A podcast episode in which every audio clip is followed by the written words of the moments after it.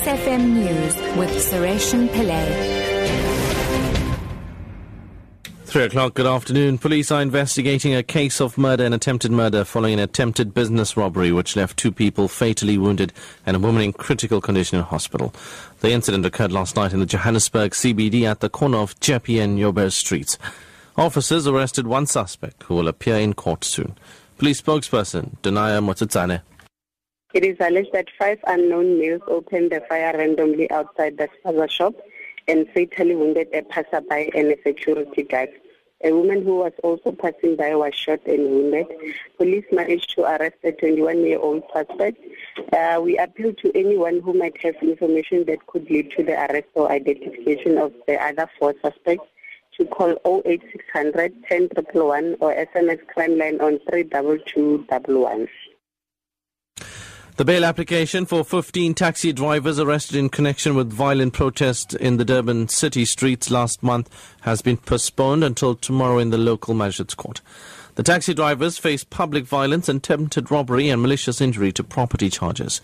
Metro buses, motor vehicles, bins and the SABC building were damaged during the protest. The accused have been remanded in custody.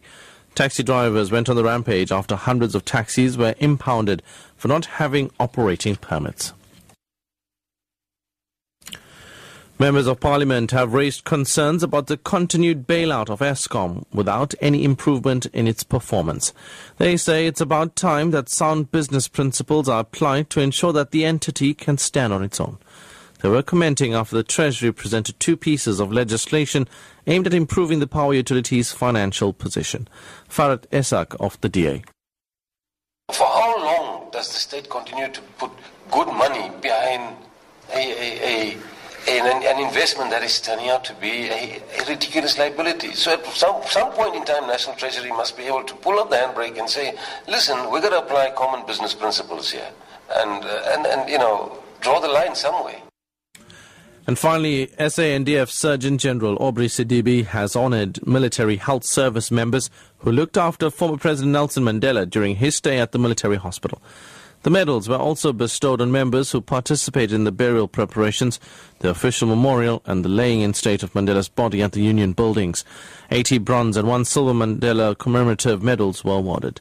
Sedupane says the once-off medals will be an inspiration to all the recipients.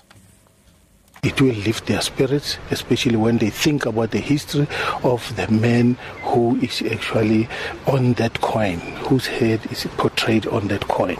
And when you think back of his life and then think that you are now a soldier, and he was also a soldier, and he was also the commander in chief of the Defense Force, you would be very proud to wear it, and it would motivate you to do even more.